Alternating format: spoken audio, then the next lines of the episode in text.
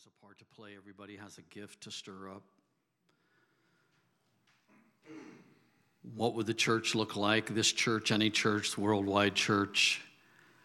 If every person would stir up their gift and function and walk in it.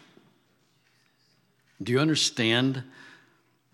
We want to blame other things all the time for stuff.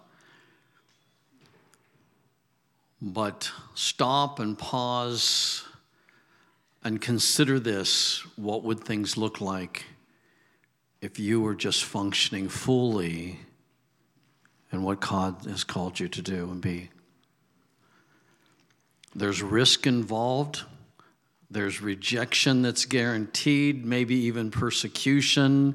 It's not that things will go well, but when you go to bed at night, you can lay down and go, it is finished. I did today what I was supposed to do. That would be, I'd probably you'd probably just knock right off. You wouldn't have any, take any pills or anything.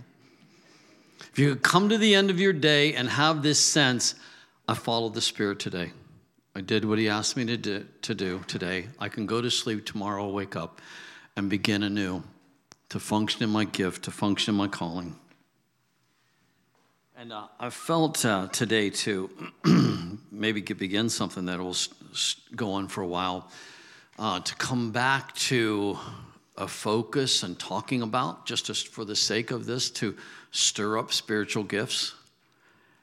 And to function, to be more sensitive to the Spirit, because that's really what we're all about. That is that is one of the uh, big things, the journey, I know the journey that I've walked to come to this place and time was not to just survive, but was to believe and have access to all the things that the Spirit is doing and all the things the Spirit would say, and to not limit God for who he is, and not limit God for who he is in me, and not limit the Holy Spirit for who he is in me.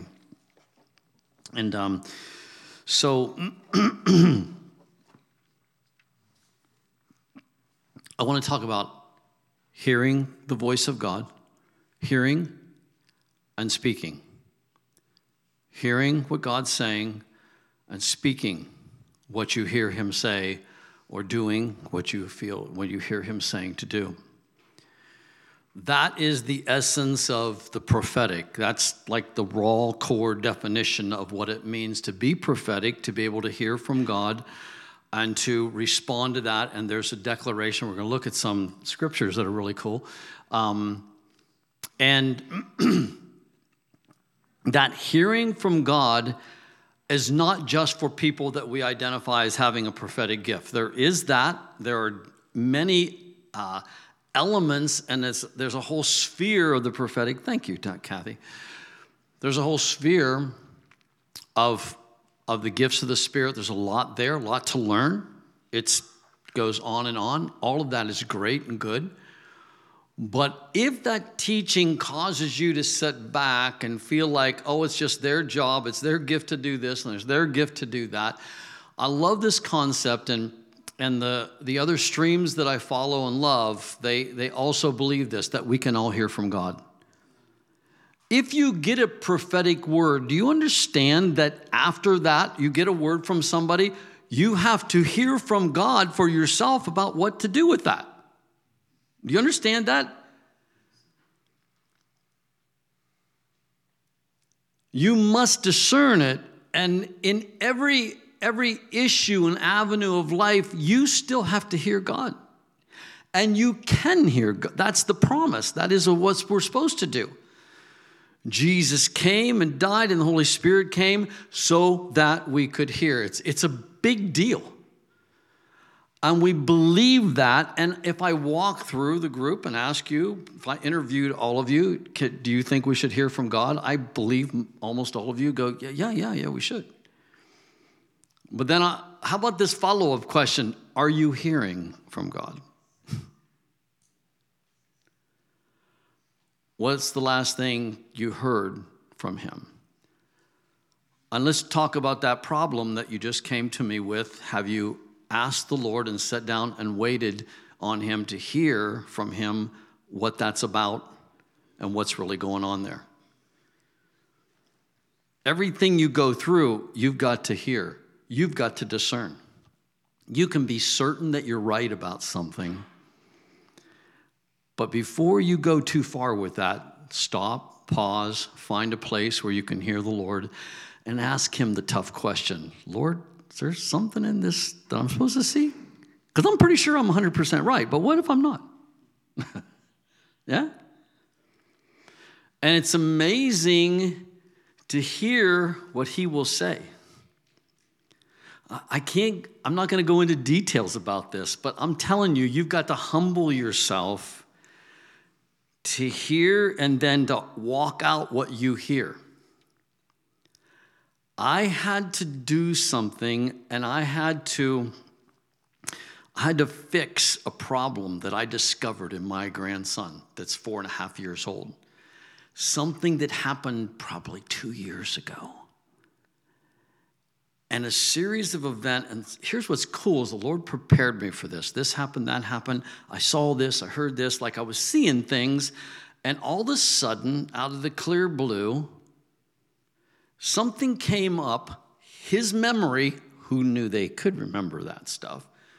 He starts coming, kind of coming at me and retelling a story, something that hurt him. And he, he, you know, I discover this. Even though I think I'm being a good grandpa and I'm dealing with things and I should correct this and I should correct that, anytime I hurt his feelings, he's not bashful about letting me know that. He doesn't have a problem with coming and just confronting me about it. He may use different language. One time I offended him because I told him to take his wooden soldiers and big nutcracker decorations, the Christian, you know, he was pounding them on the new table, and he was here and there, and I was saying, Jace, Jace, don't, don't. Finally, you know that point you get to where you kind of stomp your foot and go, I've had it, dude, you know. I'm going to change this. I'm going to physically move you and the soldiers into the playroom where there's a table that I built that you can pound on. And I did that, totally justified, of course. And I sat back on the couch with Mackenzie. I was watching him by myself for a little bit. He... A little bit later, it wasn't too long, all of a sudden he marches out, he goes, stands in front of the other sofa, he faces me off. I mean, this was, I'm not making this up. He faced me off, holding his soldier, soldier and told me that I needed to apologize to this toy soldier because I hurt his feelings. Now, part of me was still in my defensive mode, and I hadn't yelled or screamed or anything, but I just was firm enough, and it It crushed something in him. You're like, oh my gosh, this is like crazy. But I hurt his feelings. She's like, but you didn't listen to me ten times say don't do that. You know, what happened to all that, you know? But it doesn't matter. All of a sudden it doesn't matter. I heard, and he's he's telling me, you need to apologize to this soldier. And I'm like, Jace, I was, I, I start, you know, explaining why I told him to go da da da da, but it didn't really matter. Because that doesn't fix a broken heart. And I finally have to apologize to the soldier. And then he's okay, and he goes his way. He walked away, and I'm like, oh, my gosh. Well, I had another one of those situations pop up out of the clear blue where I had I had disciplined him, stepped in like, you know, hey, this has to happen, da-da-da, dealing with something that was, yeah, it was not good, you know. And... um He brings this up, only he brings up the part where I hurt him, and I was a little bit excessive in my, again, no abuse or anything like that, but it doesn't matter. It didn't doesn't take much sometimes to crush them. And out it came. I'm I'm in I'm like my mouth hangs open, I'm like what? And I, you know, I start to explain to him why that whole event happened, and I'm thinking, my gosh, this is like two years ago. How do you even remember this? And I realized the more he talked and he's coming at me with this, not mad, like just retelling the story that I'm like, I'm thinking that's long ago, water under the bridge and all that stuff, you know. And because of these things the Lord prepared me for, I went, oh my gosh, it doesn't matter how right I think I was, I did something that hurt him, and in, in through his eyes, it was excessive, like, and he didn't remember what he did wrong. He just remembered how I hurt him in this. And I found myself, like, after it was all over, and again, you have to be able to hear from the Lord. Like, I'm like, what the heck was that? Like, it, it affected me. And I realized what I have to do. I have to hum, I have to go do something. I have to go get something for him. I know what I'm supposed to do. I know, and I have to do that. And I have to apologize to him for hurting his feelings. And so I, it was quite humbling. It's like, oh my gosh, but it was, I knew the Spirit was on it. Like, I got to do this. And so I did that, and I get him alone, and we talk, and I'll go, here, this is for this because of something that I did that hurt your feelings. And and he started talking about it again. And, you know, I just stayed in that. Didn't matter about the right or wrong of it. Just mattered about ministering to touch. I said, here, come and give me a hug. So he gives me one of those kind of reserved hugs, but he does hug me, comes up, hugs me, kiss him, I love him, you know, and da da da. And then he says just a little bit more about it, then stop, let's go, it's over. You have to be able to hear. You have to hear. And if you can't hear, then you won't know how what the Spirit is saying about something that you think is black and white. It's black and white to me. Why shouldn't you do this? Why shouldn't you respond? Why shouldn't you come, go, whatever it is? And uh, I find often there's a whole nother version of this in the Spirit, of anything that I've gone through or done, right? Yeah? Like, oh, oh. Again, what would the world look like if we all did that with our stuff? Because these wounds, this hurting people, or it can be a whole array of things that we do, doesn't go away. The person will forget the, all the circumstances uh, that have surrounded it, and they'll remember what crushed them. That's what they'll remember. And that woundedness, depending on how big it is, it can really affect their lives. It can affect, like, we're all affected by things, aren't we? And so here's the Father in heaven and the Holy Spirit going, I I, I want to, and, and it takes humility. It takes, like, Taking, being willing to take a second look and realize, oh, that thing I thought was so important, that's not what's important. Here's what's important. We've got to hear the Lord. We've got to hear what the Spirit is saying. In John ten,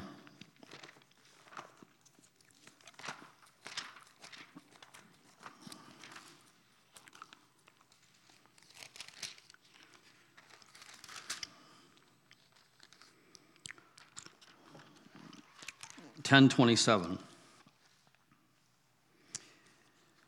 Jesus makes this, this will be brand new for you. My own sheep will hear my voice, and I know each one, and they will follow me. My sheep hear my voice. They follow me because they know my voice, right? Okay, Sunday school stuff. My sheep hear my voice. So this verse, do you understand? This, that's a precedent. That if you're a believer, you're following Jesus, he would not expect you to do something if you had no ears to hear what he's saying, right? He would not do that to us. He does not do that to us.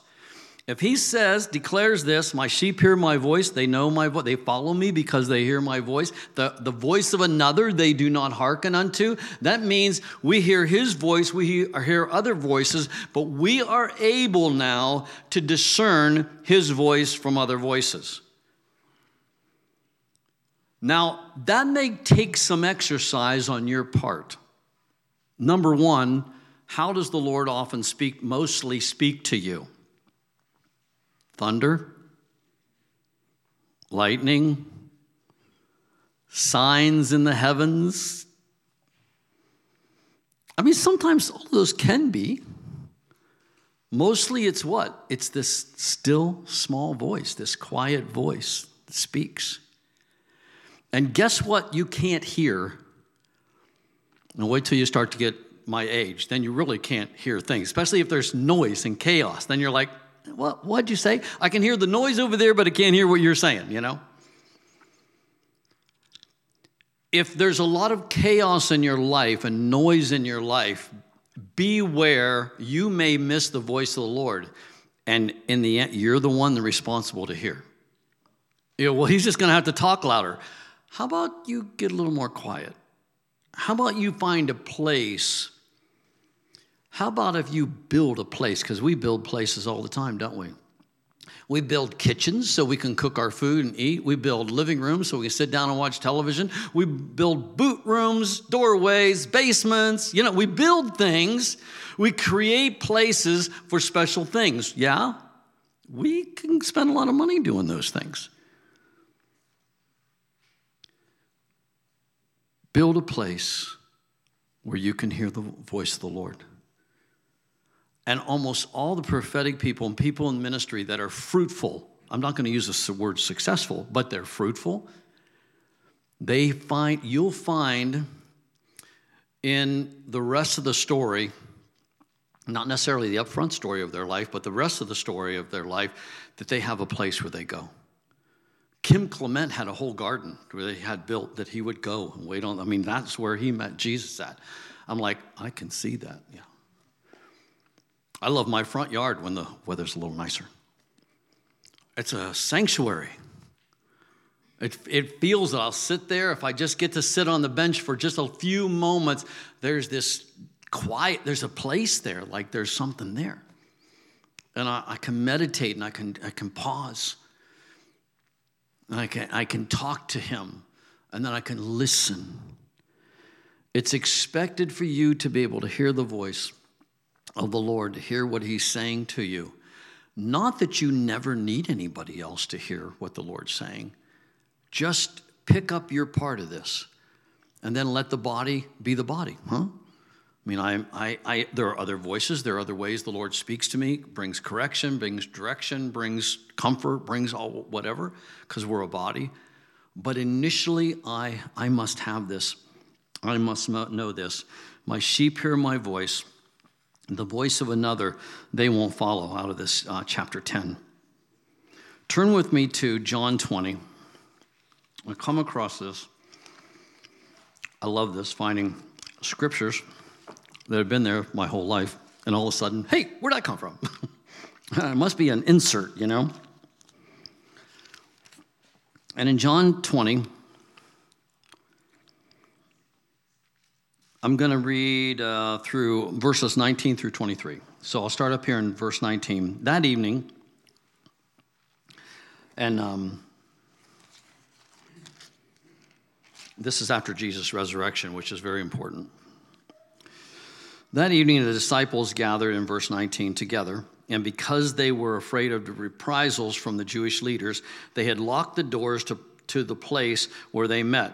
In other words, um, we don't want to advertise we're gathering together here. After all, they just got done killing Jesus for, you know, what we believe and do. And so lock the doors, park your car, your donkey somewhere else so they don't know we're here, you know, that thing.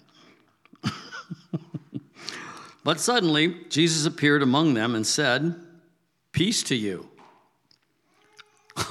You know, scared the bejeebers out of me, Jesus. Okay. And then he sh- showed them the wounds of his hands.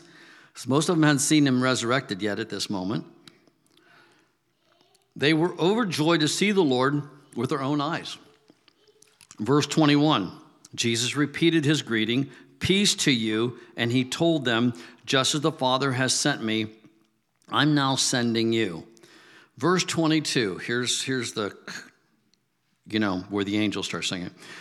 Then, taking a deep breath, he blew on them and said, "Receive the Holy Spirit." I kind of missed that verse, like, and maybe it's context. Maybe it was, you know, like seeing it for the first time through different eyes. This was very significant because though we think about this, and I've heard people teach on it, I'm like, God, that's different. I'm not sure, but yeah, I guess so, you know. Until Jesus was resurrected, you couldn't be born again. There wasn't that thing. The disciples were followers of Jesus, but they also needed this as well. This was a different thing, and he speaks to them, and he takes, he breathes on them the Holy Spirit. This is when the Spirit fills them. His presence fills them. This is about his presence coming. Receive the Holy Spirit. I send you to preach the forgiveness of sins, and people's sins will be forgiven. But if you don't, this is in the Passion Translation, but it should bear out in other translations. If you don't proclaim or declare or say, say this, listen, if you don't proclaim the forgiveness of your sins, of their sins, if you don't proclaim the forgiveness of their sins, they will remain guilty. So we're all about confronting people in their sin, right? Bad behaviors, da-da-da, we'll get on a huff about stuff, and we're going to fix things and fix people, et cetera, et cetera. But back at you, if you're going to speak that and speak about Jesus and speak about what he accomplished, there's also a role in your life to de- to proclaim the forgiveness of their sin- sins. And if you don't, they'll remain guilty. Do you know how guilty people act? They don't act very good. They're like my four-year-old, five-year-old grandson. Four and a half year old. He doesn't act well when something's going on inside of him. And so we have discussions like learning how to, I mean, I'm learning all kinds of stuff from him, from my grandchildren. And uh, learning like what's behind the bad behavior, what's really behind this. And funny, I wouldn't have believed this was the case. We grew up with, uh, what was uh, Focus on the Family? What was his name? Dobson, yes. Yes, and it was about discipline. A lot of good teaching in there.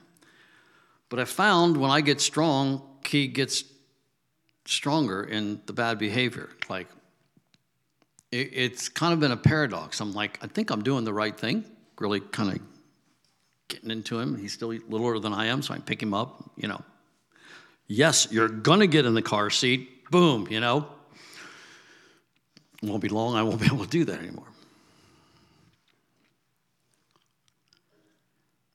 The Holy Spirit deals with us in a way where he goes to the root and the heart. Where's, where's the bad behavior coming from? And you find if you push on people when they're in their bad behaviors, how's that turn out? Has anybody had success when you push on friends or family about their bad behavior? Has anybody seen result? Other than if you manipulate, like if you don't straighten up, I'm going to kill myself. I mean, that's like bizarre, but that kind of stuff gets said. Manipulation. We manipulate people into better behavior, especially our adult children, you know? Crazy what we'll pull out of the old, you know, like, oh, you're freaking me out the way you're living, the way you're doing, what are you doing, your decisions you're making, you know? It's like we get dramatic and throw ourselves on the floor and do, you know, we do all kinds of stuff, figuratively, but we do.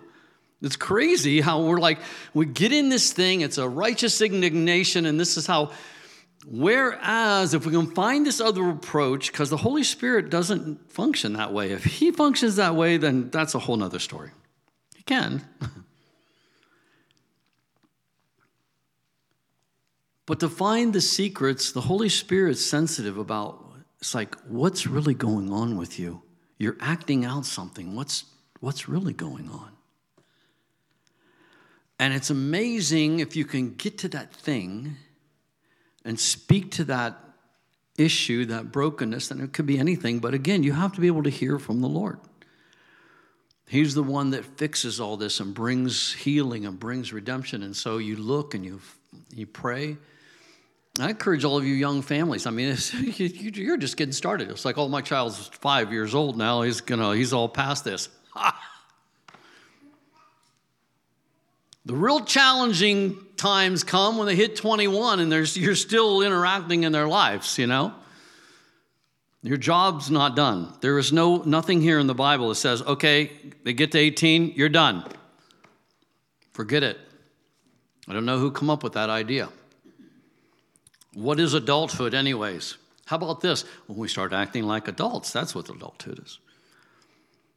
What's maturity? When you act mature. Has nothing to do with your chronological age. I've met thirty and forty-year-olds that are like as childish as my grandchildren. Like, oh, oh, wow, my gosh. This all comes from hearing, perceiving, and here's Jesus breathing on his disciples to receive his spirit so they'll be filled with him. And this was, wow, I think this is really significant. Then in Acts two, we see the Holy Spirit coming, this time with power, to empower them in gifts. But first, we have to have this filling of the presence of Jesus. That's, this is normal. This is what Jesus intended. He breathes on them because I want you guys not just to be trying to act well, not just trying to walk in my steps. I want the spirit that's in me to be in you so you feel that conviction that you are following something that's within you, not outside of you. That's a big deal. That's a really big deal. And the Spirit whispers to you, and you have to get still enough and humble yourself, because if you're in that high horse mode, I'm just telling you right now, you're not going to hear anything. You're just going to hear yourself. You know, if you stick your fingers in your in your ears, you can hear yourself really well. That was supposed to be funny, but it's true. Do you realize a lot of that ranting, maybe to your friends or to yourself or justifying, you're you're standing there with your fingers in your ears just telling yourself what's all right, you know, and you can't hear anything else. This is a this is a call to humility. It's a call to really relying on the Spirit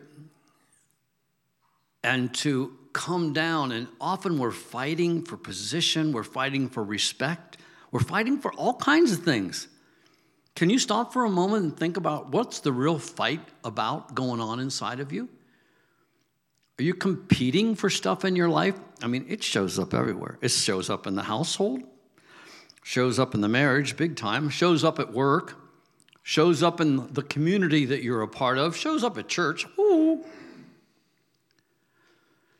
And all of a sudden you're full of feelings and responding, et cetera, and, and it, it's because you're you're reacting to things and you're trying to grasp, and you're acting like orphans instead of acting like sons and daughters, because a father has a communication, fathers and mothers, they have a communication with their children, and if you'll just allow the privacy of that relationship to affect you. I watch. I love watching our young parents too, and they'll have this language they speak to their children. They have this. They'll and they can be. They don't have to scream and shout. I've watched some cool operators, especially the women. You know, there's like they can say two words, and the fear of God comes in their kids. Like, whoa, whoa, whoa! I don't know what that was, but there's you know there's an understanding there.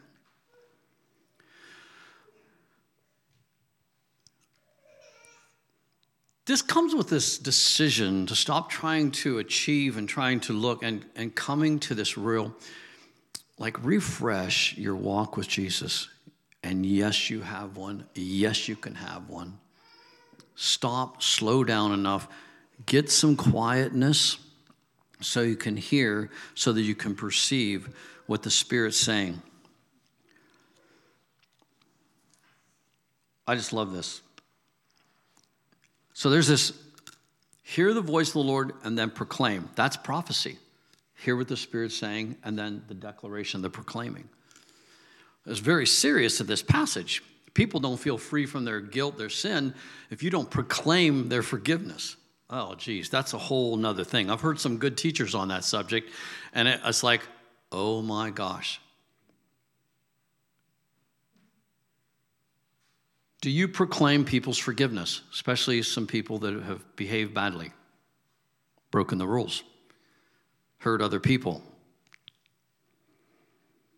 We all have our limits. I found this out in the world. Watching through your life, you just see the world reacting to people that are, have sinned and, and broken the rules. Oh my gosh, they are not, they're not very forgiving at all. They get on us for our, you know, being Christians of what we believe, but oh my, when it comes, they'll like, oh no, nope. Once that person did that, I'm, you know, nope, no hope. I mean, yeah, there's nothing. I'm like, wow, it's a big deal. I want to practice forgiveness. I want to make sure I'm able to forgive people, someone for anything. It's not okay to have my, I'll forgive you for this, but I won't forgive you for that. How long do these offenses go on in our lives? Family, I mean, you just everywhere. Families are broken and torn apart. Why? Because an offense came and no one in it, and yeah, I'm talking to you, believers, Christians, no one was able to hear the voice of the Lord to find a, a peace, a way to get to make peace. Figure out an offering. Figure out a gift. That's why I told you this silly story at the beginning. I had to humble myself. I realized I had to do something. I had to go buy a gift that was significant that had to do with the situation with him, with my grandson. And that was my door. I that was my act. And then I was able to say, I'm sorry for how I dealt with that and what I did. Not justify it anymore. Just, I'm sorry. I know that hurt you. And he could talk freely, which is a great sign. And you got to kind of hold your peace because they may get a couple more jabs in at you about what you did. It could happen. It does. It does happen. And just stand there. I'm sorry. Yeah, but you were da-da-da. It's like, I'm sorry. You know, I have walked this out. I'm not great at it, but I've done it at different times. I've done this. Difficult situations sometimes, but this is what will bring peace. This will bring the respect you're looking for. This will bring the freedom that you're looking for. This will bring the changed behavior in that person that you're looking for, that you're hoping for, praying for. I want to read, I found this new book. Phyllis said, hey, you got to listen to Sid Roth, this guy named, I can't say his name, Tomi Aro Yami, Yami, Yami, Yami, I don't know. He's from Nigeria, so. And, uh, He was a um, young man pursuing the Nigerian dream. You get high test scores, get accepted to the right college, you can become a doctor, and da-da-da, and that's the, they will give their lives to take those steps, to become successful, to become a, law, a lawyer, a doctor, or whatever. And it's a matter of life and death. Many Asian people are the same way. Americans were, yeah, we have some issues maybe, huh? But they'll they'll focus on this. I don't know that it's that they're smarter. I just it's it's a it's a mentality that you use every opportunity in your life to get to this next goal. Because it's a matter of life and death. You either do this, you're going to live in poverty. And um, his parents, he's a twin. This is a good story. You'll like this. This is almost as good as the Imagine Heaven stuff. And um, I heard this on Sid Roth, the story, and I'm like, I got to get that book, and I got to get these teachings. So I've been very blessed um, to read this. Let me find my place here.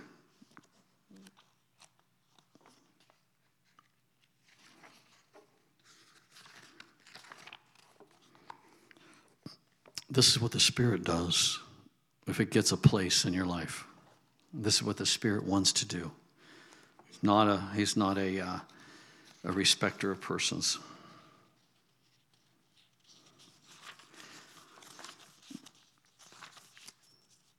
Okay. This chapter is called Before I Knew You. The Identical Dream of the Identical Twins.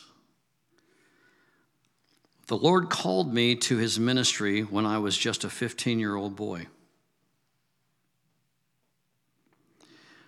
My personal first defining moment happened one fateful night when my identical twin brother and I, with an identical brain, got an identical exam result. We both, we had both failed an exam that would determine the quality of school we could attend in the United Kingdom, a country that my parents fought tooth and nail to get into.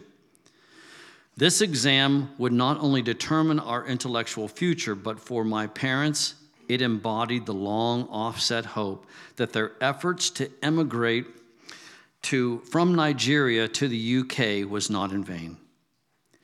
Our failure not only reflected poorly on us, but it embarrassed our parents, for whom success then was paramount, and failure was a stain on the successful family name. The failure we felt that day converted into a suicide pact that we individually and unbeknownst to the other had made. This is serious stuff. Not with each other as twins, but with God. In the backyard of our family home, we prayed an identical prayer that would affect the rest of our lives forever. In our desperation, we individually yet identically cried to the heavens, God, if you're real, show yourself to me tonight, or I will kill myself. They both prayed that prayer. That same night, we individually yet identically prepared ourselves mentally for the next day where we would end our lives and pondered quietly on how to painlessly fulfill our mission. A meditation neither of us discussed with each other. I had managed to cry myself to sleep, and that's when the dream started. In my dream, I crawled through a tiny hole in my house. It was a miracle that I got through, considering my body mass at the time was quite large. I came out the other side relieved, but I was no longer in my home. I was standing at the back of a crowd of people, all chanting loudly. The crowd was so large that it was literally a sea of people. I was immediately transported onto the stage where I, the fifteen-year-old me, saw myself. The vision of myself was a little bit older, taller, and skinnier. I was talking loudly to the crowd with gusto and bravado. Large shafts of brilliant light would pour out upon the people as I spoke, and the atmosphere was filled with joy. I began to listen in on the chants of the people, and the more I listened, the more coherent their outcry became. Jesus, Jesus, Jesus, they chanted. Angrily, I said within myself, the fifteen-year-old me, can they not see it is not Jesus on that stage, but Tomi? Out of the corner of my eye came a brilliant being of pure white light with a figure I could not make out. Sounds like our near-death experience people, huh? I just knew it was the Lord, yet I have no idea how I knew that. His presence was pure light. Here we go again. Light that penetrates skin, bones, and goes right through to the soul of a man. Out of the brilliance of the light, a beautiful voice spoke, my son, you ask me, and this is what I have called you to. I woke up from the dream. My brother woke up. I sat up. My brother sat up. At the same time, we said, isn't this bizarre? I mean, I had a dream. You had a dream. You go first. Okay, I'll go first. Ha, ha, ha. I had a dream. You had a dream. You go first. Okay, I'll go first. Ha, ha, ha. My brother explained that he crawled through a tiny hole in our house only to see a large crowd. He was transported onto a stage where he saw himself only older. The older version of himself was speaking with great boldness, and shafts of light were falling on the people. He then proceeded to explain how angry he was at them chanting, Jesus, Jesus. While he explained, my eyes and mouth were wide open.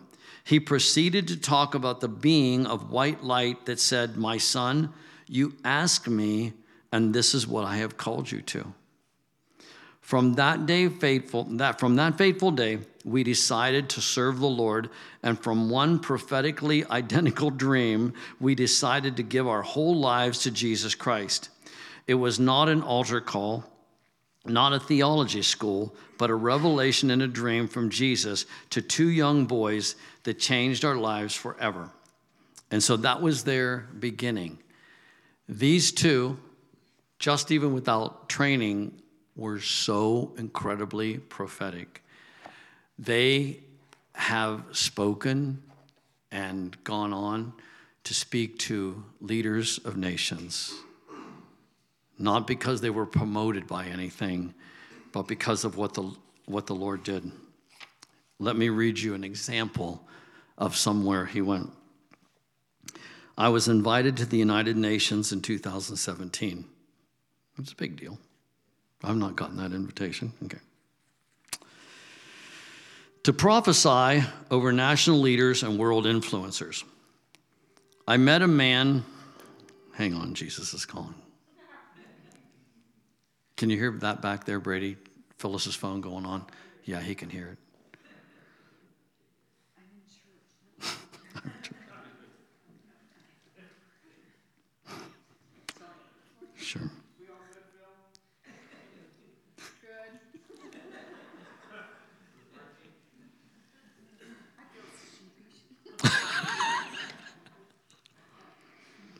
He was invited to the United Nations in two thousand seventeen to prophesy over national leaders and world influencers. I met a man and a woman who allowed me to minister prophetically over them.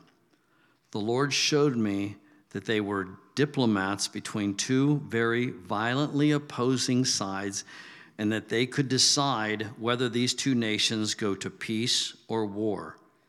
It turned out that they were on the diplomacy team between Donald Trump and Kim Jong-un. Who would have ever believed that this was going on between everything we watched the president do, to the point where he walks to that, what was that called between those two, between North and South Korea, goes into there. Pardon? Yeah, the embassy, yeah. I mean, the whole world went, walks across, shakes his hand. Peace. There were prophetic voices instrumental in that. The un, the rest of the story, the unknown. We have since become friends. How? Because revelation brings you to a level of relationship with people that would take others years to build. You are assumed trustworthy because you have knowledge of their most intimate bedroom secrets. What does Proverbs say? Your gift will make room for you, will make a place for you. If you will nurture, stir up, develop your, your gifts, your gifting, whatever it is, just realize, stir that up. If you don't know how, figure it out. Do you need to listen to worship music? Do you need to, like, just figure it out. Make a place, because it's worth everything. Do you understand how many mistakes we would be saved from if we practiced in a bigger way? We all can improve in this area to commit our way to the Lord. I encourage you to take communion every day.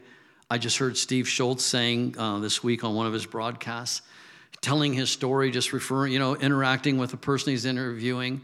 He's like, things started going bad in the ministry, and one of my staff said, Steve, you've been taking communion every day? He went, no, I've been busy. They're like, well, I'd get back to it. And he said he did, and immediately things started going better. How often are our lives disrupted, and we're ranting about it, we're upset with people, we're upset with, don't we? We're calling people, we're texting people, and we've got this big issue going on. Just calm the heck down and get before the Lord and wait on him and let him say, like, Lord, am I doing something? It's like, how could that be? I know it couldn't be me, but, you know, it's them. It's this. It's that. To have him say, well, you put this first, and I'll, I'll take care of you, but you're not doing that. You're not doing what you committed to me. You're not doing what you know is life and wonderful to you. Make a commitment. Let's pray together. Lord, today, we want to all commit ourselves to stir up the gift that's in us, to take the risk, to walk it out. We don't need to wait for people. We don't have to wait for things. Be sensitive, yeah, but but we can't. We've got to stop blaming everybody else in our life for not walking out what we feel we're to do, what we hear you saying. And I, Father, I, I know as we do this, you'll protect us to a higher degree, larger degree, that the body will be enriched, that the unbelievers will be blessed, because our gifts and callings, they affect them, not just the church. That we will be part of the solution and not part of the problem. give us a whole different mentality about things. And we're in this, this uh, boiling pot of controversy and offense and things going on in our world, in the whole world, in our nation, in our communities. And I know you're calling us to have a word, to have wisdom that's from heaven. And we have access to that. You have breathed on us. We have been filled with your Spirit. So we want to take this precious gift we have to quiet ourselves and come before you expecting, expecting direction, insight, the healing we need, the provision that we need, that we put you first and commit ourselves to walk in what you're calling us to do. We ask that in Jesus' name. Amen. Amen. God bless everybody. Phyllis, you can make your phone call now. You can call Jesus. Yeah. You can call Jesus back. Jesus, hang on. I'm in church. But the glory does burn brighter, so I invite you when you come for communion uh, this morning to, to stay up at the altar because um, he is here to meet you.